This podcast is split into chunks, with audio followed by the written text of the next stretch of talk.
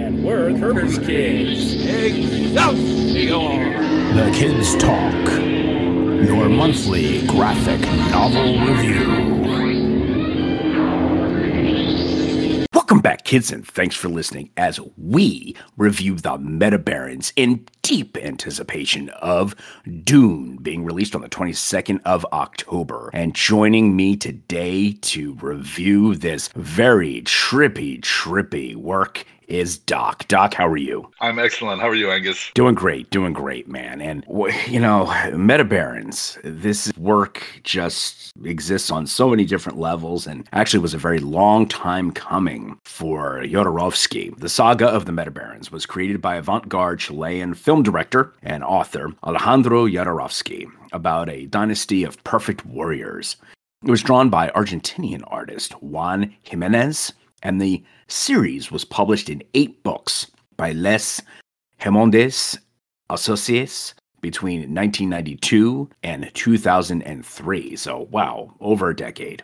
Uh, Doc, I I, am at a loss for words in some instances, yet at the same time, there's too many words popping into my mind to describe this series. Before we dive into our Kirby kernel here, I gotta ask you, what were your general impressions of this work? So, I think the best way that I could put it into words is that as I was reading it, it wasn't my favorite thing I was reading, but I could not put it down.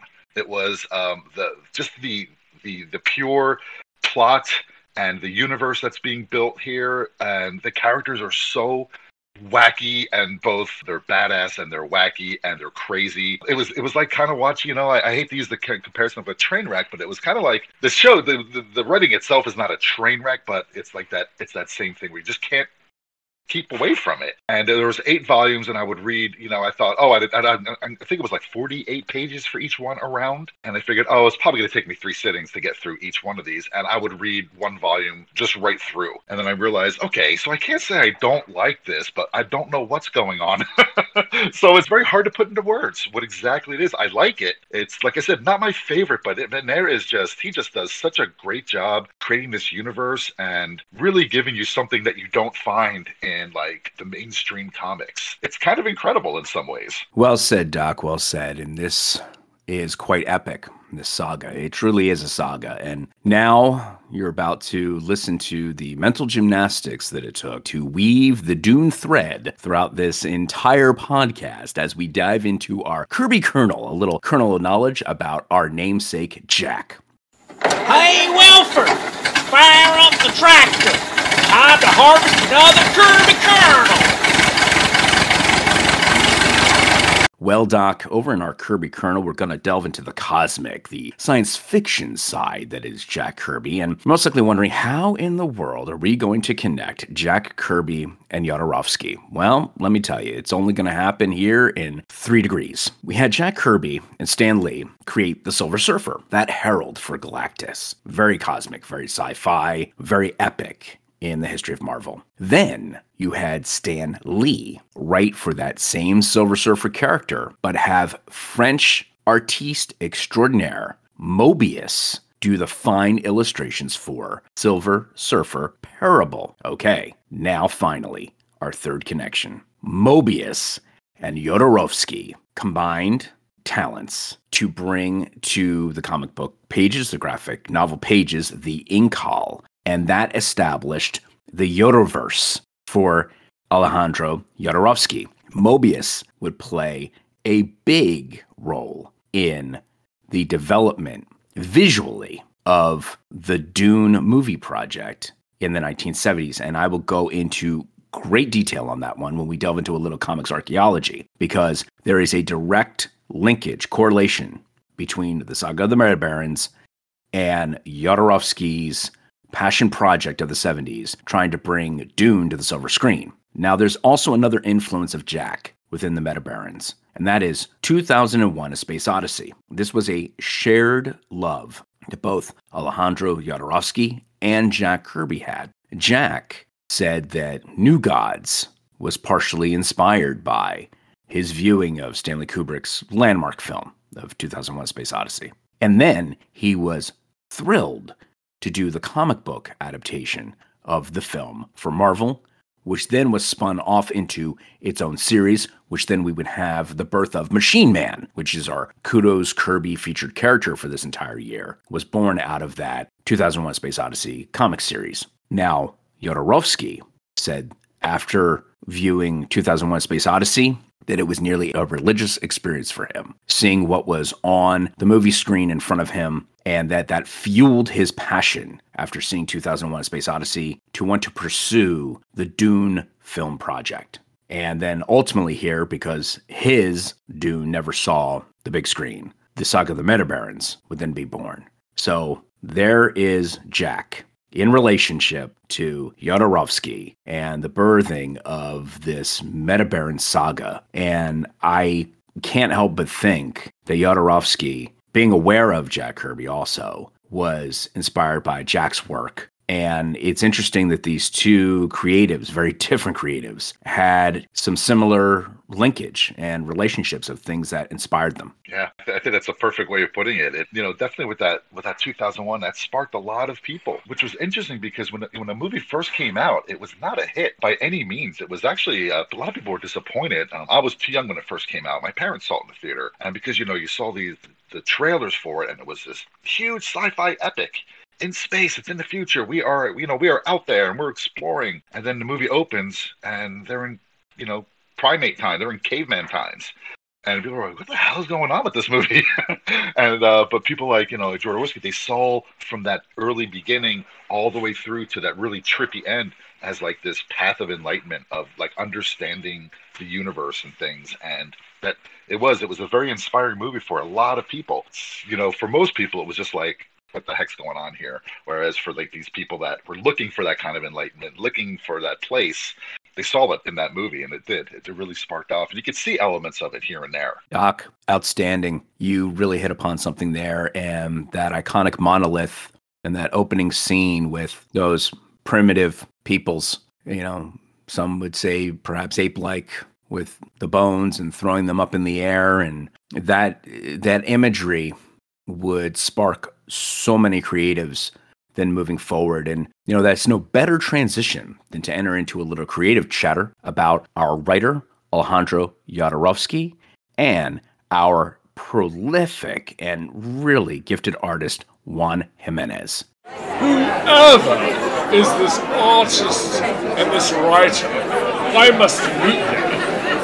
Creative chatter. All right, Doc, here we are. Alejandro Jodorowsky, also known as Alejandro Jodorowsky Prullansky. He is a famous Chilean film director.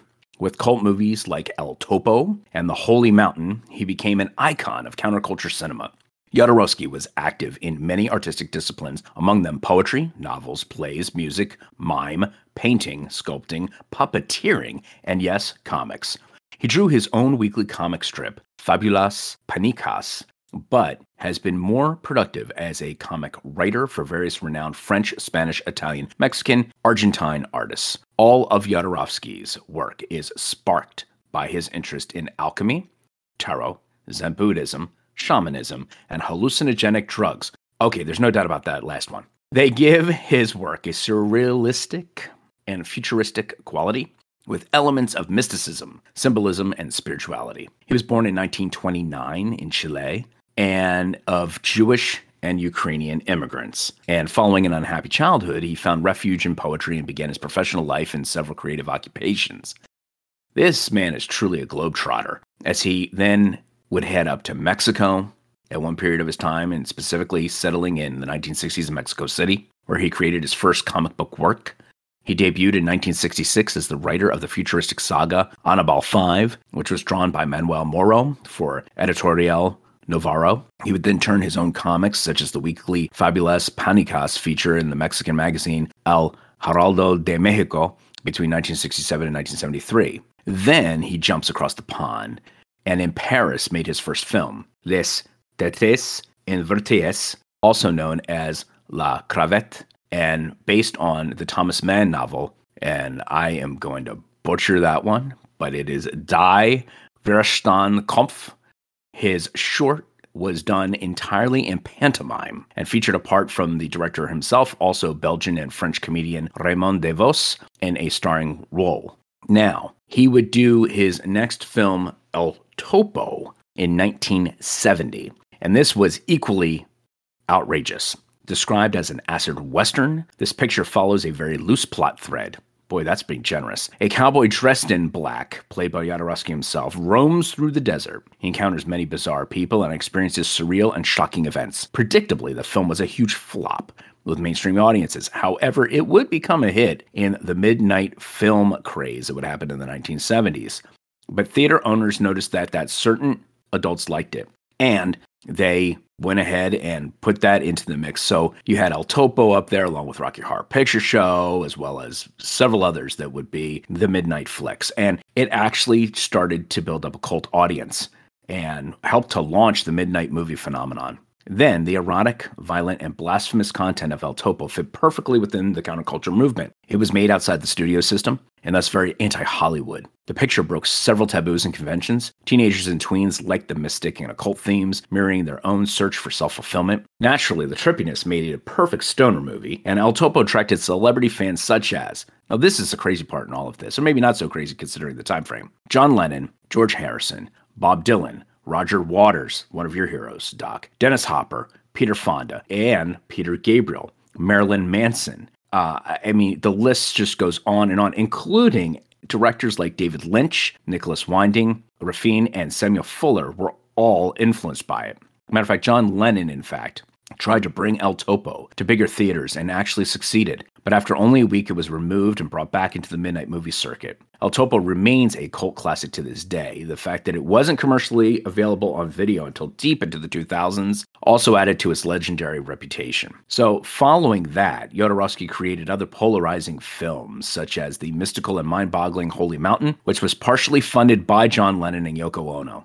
Go figure. The film follows a thief and his seven spiritual advisors who want to climb a holy mountain in search of spiritual enlightenment. He's guided by an alchemist played by Jodorowsky himself. With a slightly higher budget and more satirical themes, Holy Mountain became his second best known film and a cult classic too.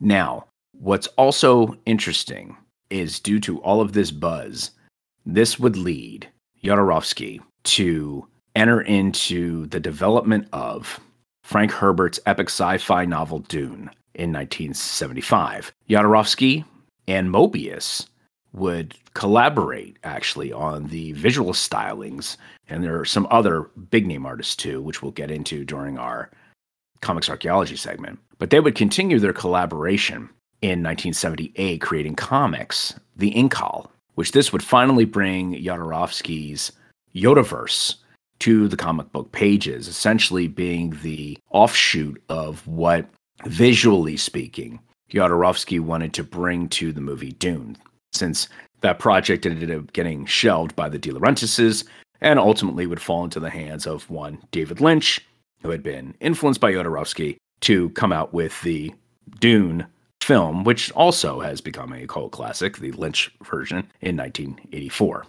Well, this just goes on and on and on, Doc, as far as Jodorowsky's background is concerned in comics. Ultimately, from the Incal. He would do several other comics, but he is really, really, really known for the saga of the Meta Barons, this dynasty of perfect warriors, which we read. And that would make a significant imprint in the comics world. Now, where would he go to find a collaborator for the Meta Barons? Because Moebius's work in the Incal is very distinctive, but Moebius was not available to do the Meta Barons due to other work commitments around this time. He was working and collaborating with others. So Jodorowsky finds Juan Jimenez. And Juan is an Argentine comic book artist from Spain who specialized in science fiction comics. And he really has been known for everything from books like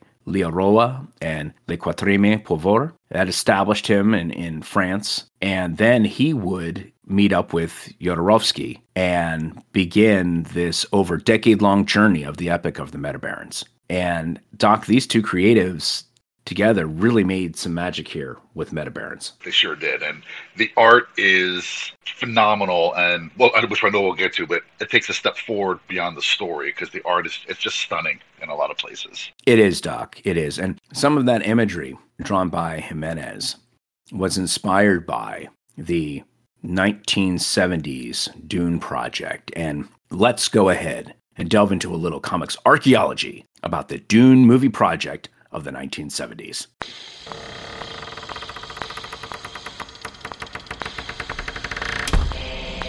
I say there, good man.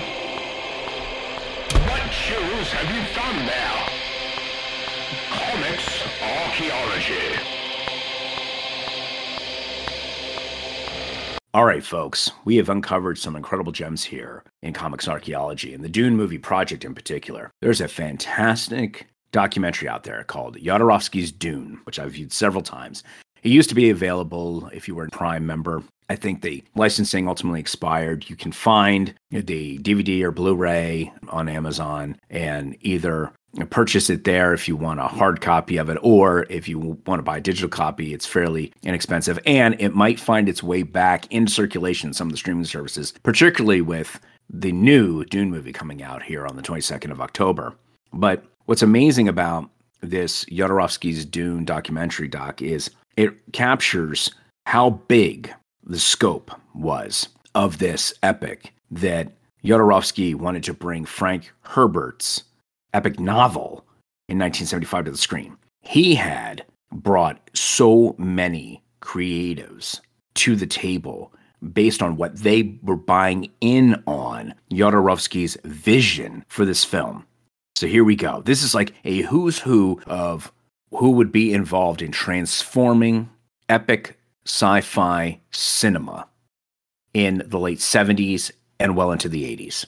H.R. Geiger, or Giger, Chris Foss, and Moebius designed the sets and characters. Dan O'Bannon provided the special effects. David Carradine, Mick Jagger, Gloria Swanson, Salvador Dali, Amanda Lear, and Orson Welles would play major roles. The soundtrack would be composed by Pink Floyd. And this ultimate geek's wet dream, if you will, was, however, never realized and might have actually been Jodorowsky's fever dream here. But the project fell through when most of the budget was spent on pre production. Okay, I just rattled off all those names. Of course, the budget was blown in pre production. In 1984, the film would eventually be directed by David Lynch, but with way different contributors. And like I mentioned before, this documentary called Jodorowsky's Dune was made about this failed attempt in an adaptation in 2013. Doc, I clearly see after viewing this documentary the beats and some of the visual stylings that would creep their way into Jimenez's work here visually for the Metabarons. And although this in no way, shape, or form has a direct correlation to Frank Herbert's Dune at all, I definitely see, based on the families and the ultimate warrior through the generations storyline, which we'll get into very shortly, how there is some inspirational linkage between Dune and Metabarons. But make no mistake, this is a, if anything, at best, it's an inspired work, but truly it's an original vision by Jodorowsky, inspired by all of those influences of his leading up to what was being pulled together in the ni- mid 1970s to try to bring Dune to the big screen. And it really is an interesting mashup of the things he chose to tap into and frankly, I, am a big fan and just view it as its own animal of the Dune 1984 David Lynch movie. And I've I'm on record saying, hey, that's like watching a gilded train wreck at times because it is so beautiful. And, and, I, and I truly mean that as a compliment, where it may lack in storyline and mind you, Lynch is on record saying that he was never, ever, ever satisfied with the cut of the film because he felt in order to do Dune justice, this had to be a multi film epic. And he was only given one film and told to pare it down as try not to go over two hours, and that's nearly impossible. That's impossible.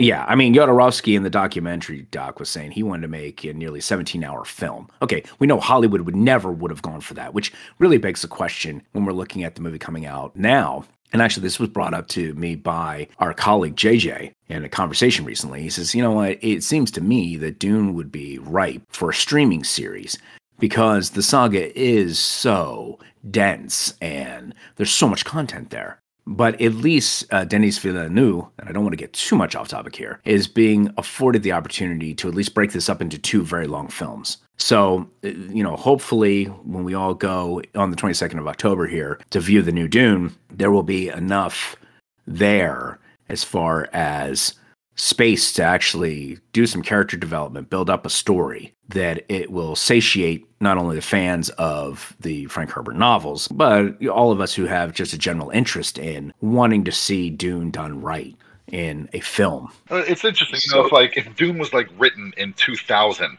instead of 1965, I think they wouldn't studios and, and it had the big success still. I don't think studio would have hesitated to give it the Lord of the Rings treatment. Let's break this up into three long films and really give it and really give it the the uh, attention it deserves.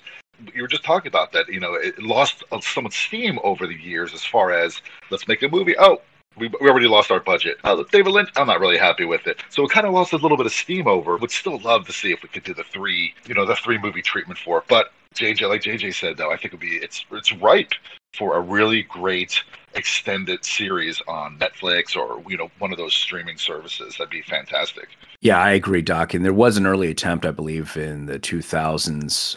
I think it was Sci Fi Channel, tried to do a yeah, tried to do a, a series there, and you know, by fans of the the books, it received at best maybe lukewarm reception. I think a lot of folks were enthusiastic about it at the time because they were so desperate for something to resemble more the saga of the novel than what they had received in 1984. And, mind you, I still it is such a guilty pleasure. I love that Lynch film. But all that said, it did deviate and it is choppy with regard to the story. But you brought up an excellent point because the original Dune novel within that saga is divided up into three books within that saga, within that tome. But within there, there's three books. You could very easily make three movies, one book each. And in fact, they're using that formula in the recent deployment of the graphic novel, which is being overseen by and written by Frank Herbert's son, where they have split up the three books into three graphic novels. And I just did a review of the first version, the first graphic novel that came out, Dune. And that was spectacular because it was very true to Frank Herbert's vision and the writing and narrative was right on point with the first book within the Dune novel. And it was just absolutely outstanding. And I can't recommend that one enough. But, Doc, with that being said, let's go ahead and dive onto our literary aisle and discuss the saga of the Metabarons. Orlando. There's our literary aisle. All right, folks, we've come over to the literary aisle. Wow, we have a lot to work with here. The Meta Barons, this saga chronicles three generations, a lineage of these Meta Baron warriors. It's told by Tonto to Lothar, and these are two droids, two robots, and they wait for the return of their master to the Meta Bunker. Initially, Tonto says that they've been waiting six months for their master to return, but later the story skips at least three centuries ahead. This would seem to indicate that Tonto starts telling his story six months after the Meta Baron went searching for John Difool in the Black Incal. So here's the linkage, okay, between the Moebius work and now Meta Barons. But by the time he finishes telling the story, the events of the fifth essence, Planet Difool, have already happened. And that's why City Shaft is deserted and the Meta Baron is in another universe. Most of the story is narrated by Tonto. The first seven issues take place before the events depicted in and before the Incal. And you have Othon, the great great grandfather, Honorata, the great great grandmother, Agnar, the great grandfather, Oda, the great grandmother, Steelhead, the grandfather, Doña Vicenta Gabriela de Roca, the grandmother, Ahura, the grand, the well, the father mother, and Nameless, the last of the murder barons. So even the titles of these books that would then constitute the saga all have a generational feel to them from the get go in the title. Doc, let's delve into these stories in general. I think is a massive disservice if we go story by story by story because I don't want to completely spoil it for folks if they've never read the series before.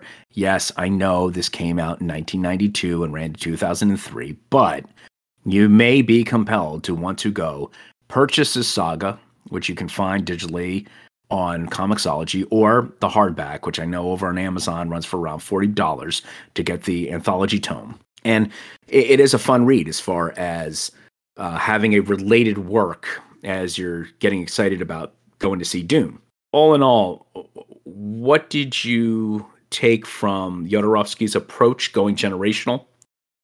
Was this compelling as far as a story is concerned of these meta barons, these ultimate warriors spanning these generations? And where do you think some of the misses occurred as it related to story and plotline? Okay, first let me say that for the for the people listening, um, like yourselves probably, I never even heard of the Meta Barons until Angus kind of asked, "Hey, why don't you read this so we can do the review?" I, you know, jumped all over it, of course. Having known that, I didn't even know that it came from like this Incal series, so I didn't know anything about this this universe. And so, with that being said, though, just starting to read the, the Meta Baron saga, the story's contained, so you don't have to have all this background. I'm kind of like, you know, the, the, background guy. I like to know what's going on and everything, but I didn't feel like I was missing too much by just jumping into this. So, I like that about it, first off, that it was kind of like a self contained series. The generational approach, I, I actually kind of dug that. And sometimes, sometimes it gets a little sterile with the uh, with the writing because it feels like, you know, that like in early parts in the uh, in the New Test, uh, in the Old Testament, where it's like, you know, so and so begot so and so, and so and so begot so and so, and it kind of reads like that for a little bit. The stories themselves, and he develops these characters and the culture of the Meta Barons to a point where it you, you get really engrossed in it. It's because it's horrifying in the same sense that it's heroic, in the same sense that it's this kind of like unbelievable. Some of the themes that are played in it as well, as we all know. I mean, there's there's lots of talks about hermaphrodites and there's incest and there's I mean, it's like it's kind of like if you took Shakespeare brought him into the 60s, completely dosed him up with LSD, and he could write the Meta Barons because it's like it has all those tragic themes in it. I mean, when I was reading, I was like, I think he liked his Shakespeare, uh, Jodorowsky. I think he enjoyed his Shakespeare because it's, it's it comes very similar to that, just obviously in a whole different kind of setting. So I enjoyed that. I did, I did really enjoy the writing in, in some parts. Some parts that lost me completely, but I was never lost for long. He always brings you back into it because he, you know, he has a, a, tendency. I watched his El Topo and The Holy Mountain when I was in college because I was a, a, film minor. He does the same thing in his movies. He loses you and then he quickly brings you back kind of into the fold so you don't get lost for too long.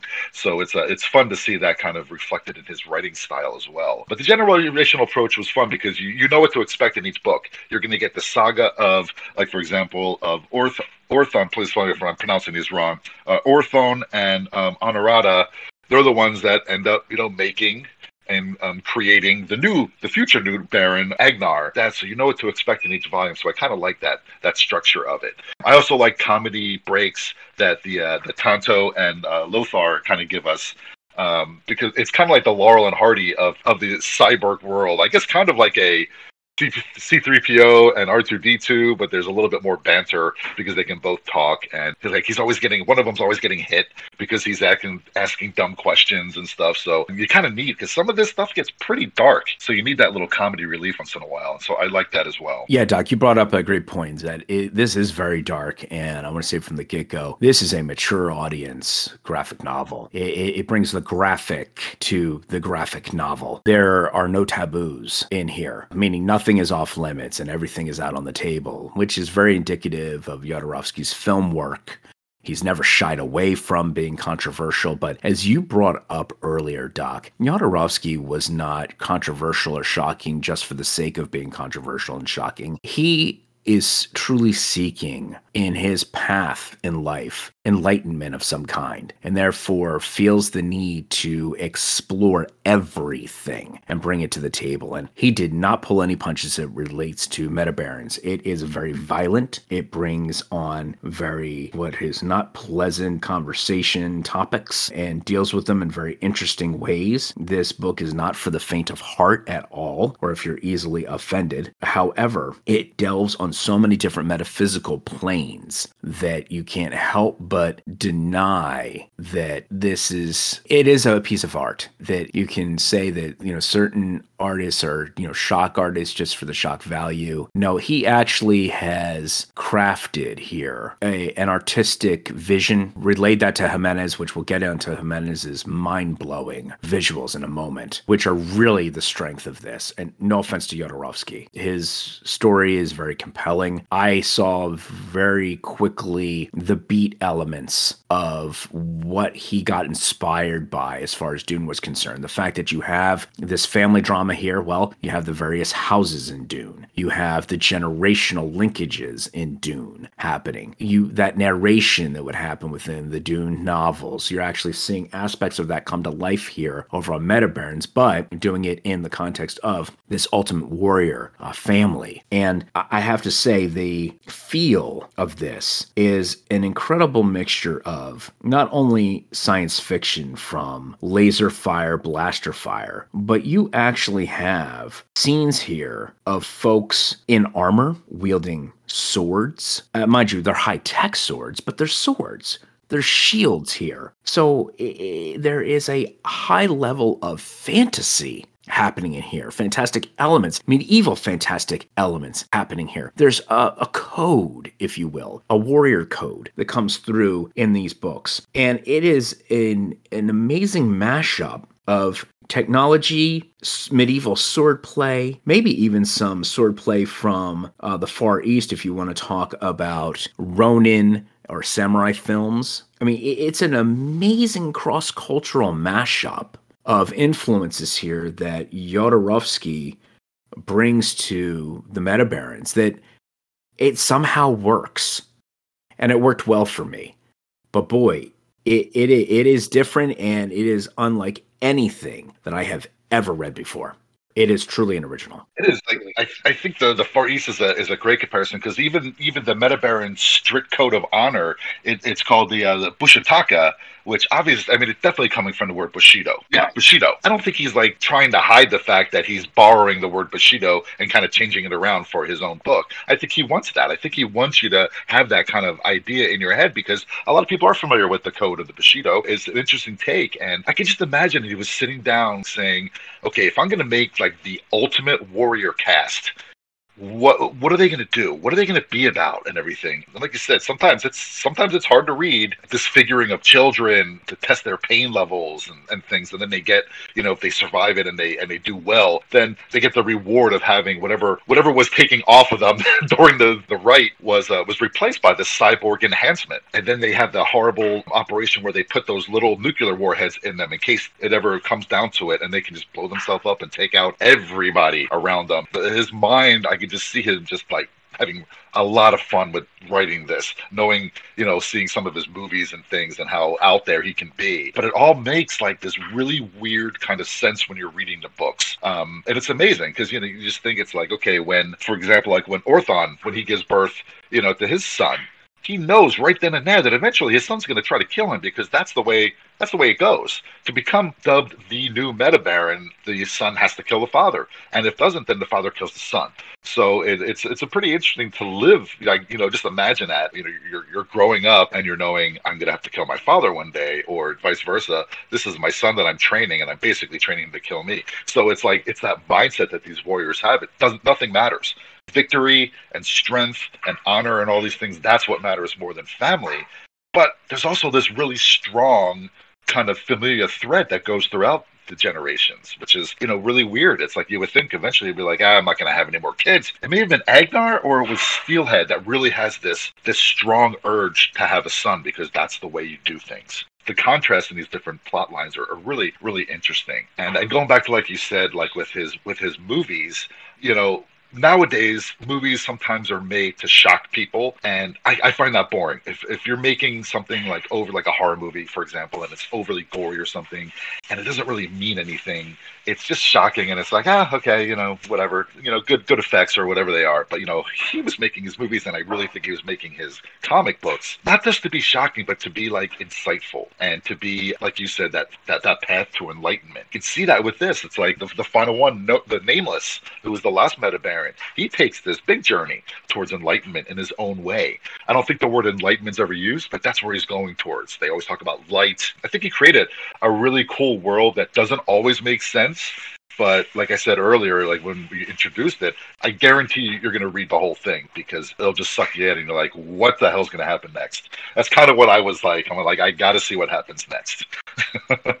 Doc, I was right there with you, and in order to see, you know, what would happen next, I, I latched on to the see. I actually want to visually see what's about to happen next. I actually found the visuals uh, that much more compelling that I had to turn the page to see how Jimenez was going to blow my mind next. But I want to backtrack to something that you mentioned earlier, and that is, you know, the testing of these young children to see if they would be strong enough, if they were worthy enough to be that ultimate warrior. You know, that is not unlike the Dune Gom Jabbar test that Paul Atreides undergoes by the Bene Gesserit Reverend Mother named Gaius. You know, that right there is an inspirational beat that I can't help but think that Jodorowsky got inspired by. And mind you, I know that there are other books that talk about testing the worthiness of children and grooming them to be, you know, the next in line to take over the duties in the house and stuff. But again, we're talking about a work here that was inspired by work done in preparation for putting on the big screen an epic film called Dune. And that just popped into my head the moment I saw that going on in this book. I was like, oh, okay, this is Paul's Gom Jabbar test, but on roids to see if what was going out on here. And then the ultimate test being, like you said before, can the next generation defeat the current generation to then take the mantle? And very much a strong theme in this book. And the loyalty to go ahead and continue on the line. I think that's very strong too, and that that importance. The mixture here of the epic and the old, along with the new. I mean, we have scenes here of people riding horses still. So the fact that horses are still employed, and they're mind you, it's more of a recreation than it is a practical standpoint because you've got large ships up there in space, and you've got people with blasters, but you also have folks invoking swordplay and actually shooting conventional arrows in some instances within these pages. So this really harkens back to the mixed genre that was science fiction and fantasy in the 70s and in the 60s, there really wasn't this fine line or distinction between what was science fiction over here and then what was fantasy over there. They really mashed up an awful lot of the time and were given the moniker of all being called science fiction or being called sci fi fantasy. It wasn't until we began to draw lines, and I call it the categorization or segmentation of audiences that really happened in earnest in the 80s because you had the Conan films coming out. You had the uh, Dragon Slayer coming out. We're coming off of the animated productions of Lord of the Rings and The Hobbit, you know, the Ralph Bakshi and the Rankin and Bass stuff. And, and, then you had animated things like Fire and Ice and, you know, it, but, but then you had a mashup film like Krull. Krull is a prime example of both science fiction and fantasy coming together, sword play and lasers. So lasers and swords there, if you want to just call that a genre, which it has been called a genre by many. Jodorowsky and this Jodoverse is very much steeped in not segmenting the audience, but mashing the best elements up into this fine gumbo of a comic book epic. And, you know, Jodorowsky does it on a, a very, very epic scale. Now, when we get into the art here, Doc, we could be here for three more hours, me praising Jimenez's work, but I'm going to give you the first crack at it. What did you take away from Jimenez's work here? What do you feel Juan did to make this book so very, very special? And let's put this on the table. This is pre digital art, folks. This is all hand drawn rendered. This is all pencils. This is all hand coloring. And just, it's, it's epic. Doc, take it away. I, th- I, think you just said it best. It's epic. It is. It's stunning artwork. I will. I will say that um, if Metabarons was, was, just a novel, I probably wouldn't have finished it. But the fact that the art involved with it, it is. He couldn't have found a better partner to, to do the drawings for this, the artwork, because he captured everything that Jodorowsky was was talking about and what he, you know what he was the story that he was unraveling and everything. And uh, Jimenez is art. It's. I mean, you just have to see it to really understand uh, I'm almost beyond words um, words for this, but there's big splash pages. We see, you know, of both action on outside in space with these huge, elaborate spaceships, and there's ones that big splash pages um, of just action that's going on. You have these huge battles that take place, and uh, you can spend you can spend an hour on the page just looking at all the little details and it, it is it's just stunning in some parts. And and some of the stuff that i'm sure Jimenez was like telling Jodorowsky slow down with some of the weird stuff you know like i i, I don't know if i can get this. He got it. He captured everything because he captured every little weirdness. Steelhead for example. I mean I wasn't envisioning that's what Steelhead was going to look like, but my God, it's a it's a beautiful characterization of, of who he is. So uh, I thought it was just perfect. I thought it was absolutely perfect. The uh, the artwork it really complemented what he was writing. You will you will find yourself probably more engrossed in some parts with the artwork than the actual story. Yep, you will.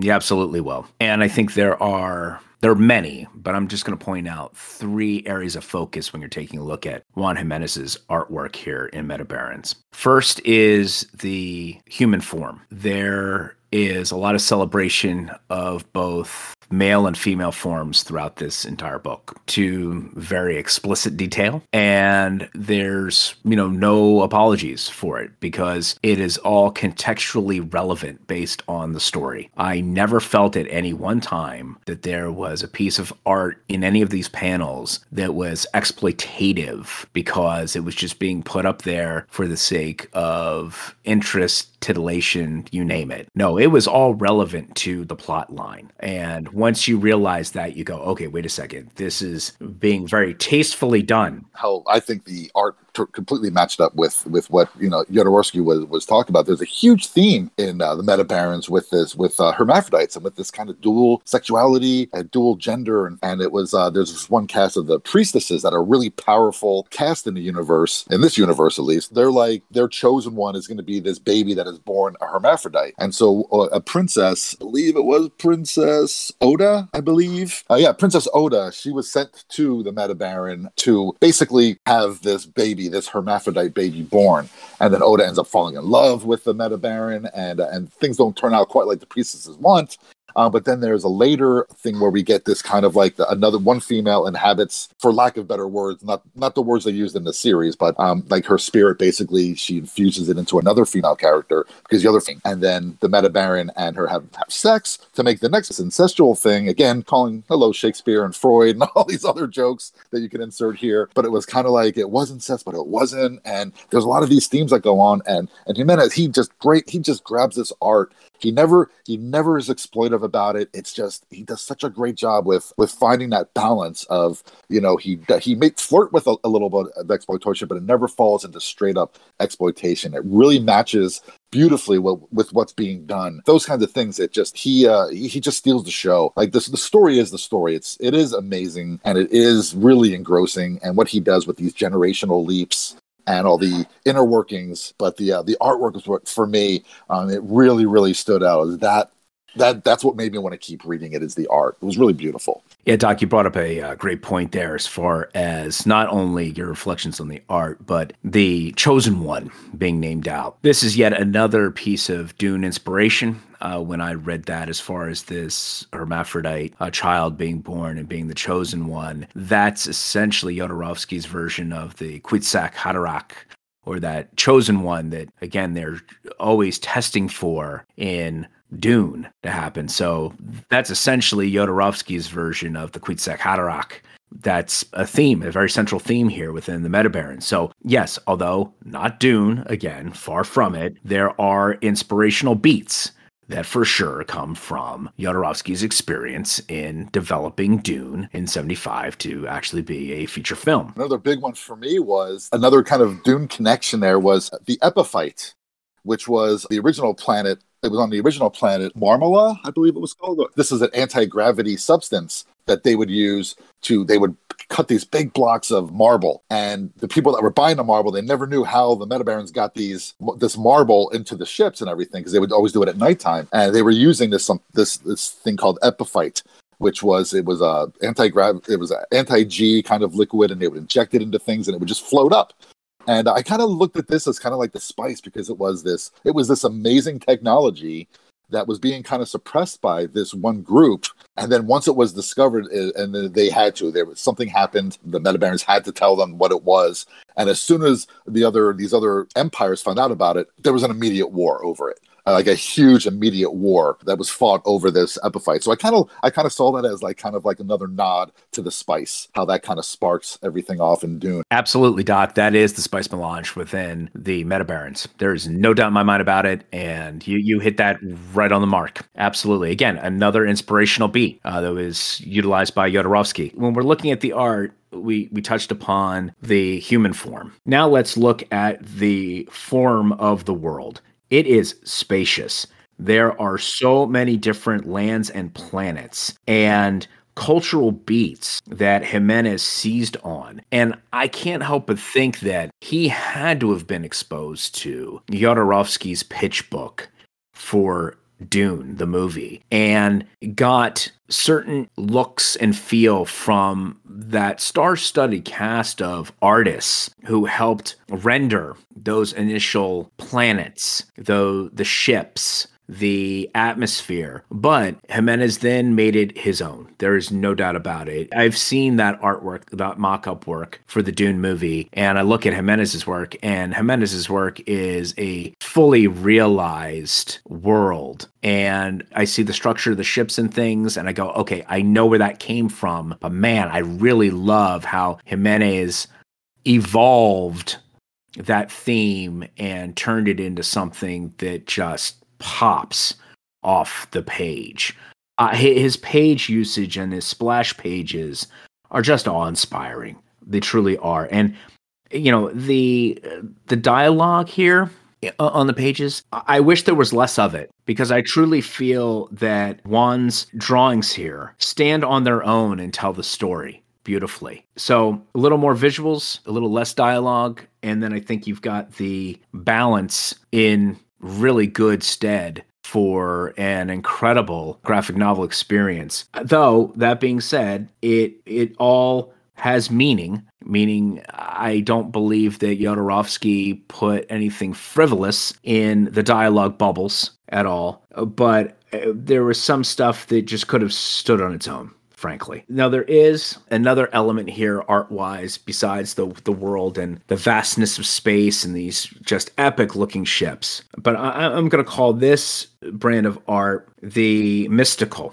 I think Jimenez delves into the mystical here very effectively. In particular, you know, the single drop of blood that then starts the process of the formation of the metabaron. So, you know, because of the inability to to procreate, there's drop of blood that then turns into to this miracle child. And any time that the mystical elements are rendered on the page, I truly feel Jimenez takes us to a different dimension, a different place outside of what the Metabarons universe is.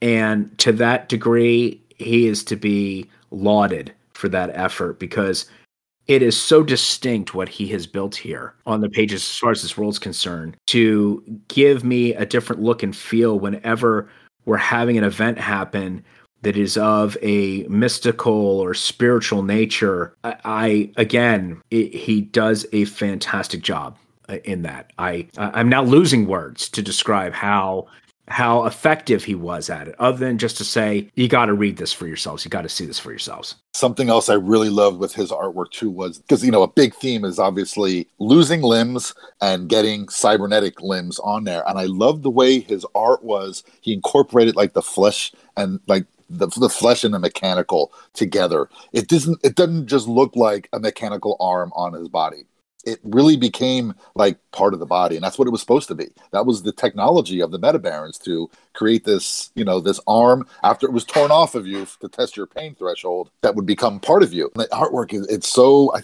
the way he does and i don't know if it's like the softer edges he uses in some of his artwork but he really merges like flesh and machine together really really nicely in a lot of the artwork. That, that's something that when i was when i was going through it it just kind of stuck out to me like okay it's not so jarring that you have this big metahuman with these big muscles, and all of a sudden he has this, you know, mechanical arm on the right side. No, it was like everything kind of just blended together, and it's uh, it's really hard to describe. I'm not doing a good job describing it, but just the way he incorporates and merges together flesh and machine i thought was really really incredible in the artwork. Yeah i agree doc and it was something that frankly when i saw for the first time i was a bit shocked by and shocked because of so how incredibly well it was rendered but also felt that okay you know this is really harkening back to something that i maybe would have read in heavy metal magazine. Uh, however this is this is eight novels within an epic saga you know eight graphic novels within an epic saga. So kudos to to them. And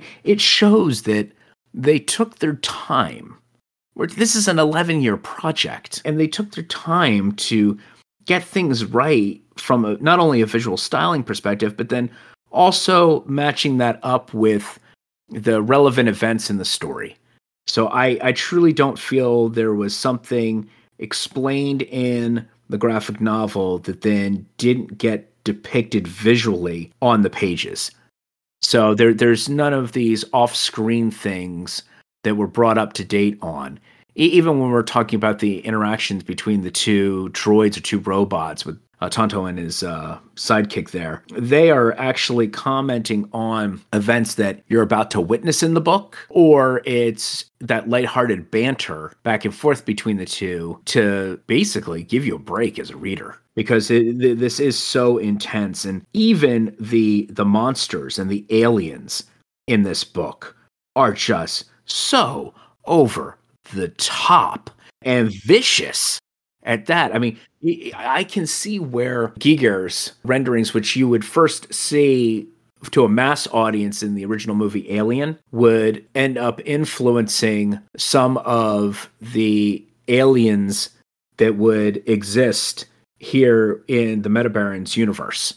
And even some of the looks of some of the ships that you see in outer space and some of these aliens would be flying could have easily been inspired by some of that artwork, which was to be used in that failed attempt to bring Dune to the screen. It, it's, again, just exquisite work. And I would highly encourage anyone who ever had a curiosity about reading this graphic novel or now after listening to us is is inspired to go seek it out just go do it just go do it and and although this is not dune far from it it is its own thing if you are a fan of dune you will see the inspirations you will see how those inspirations were turned into something different you will be entertained by a very epic, multi generational story.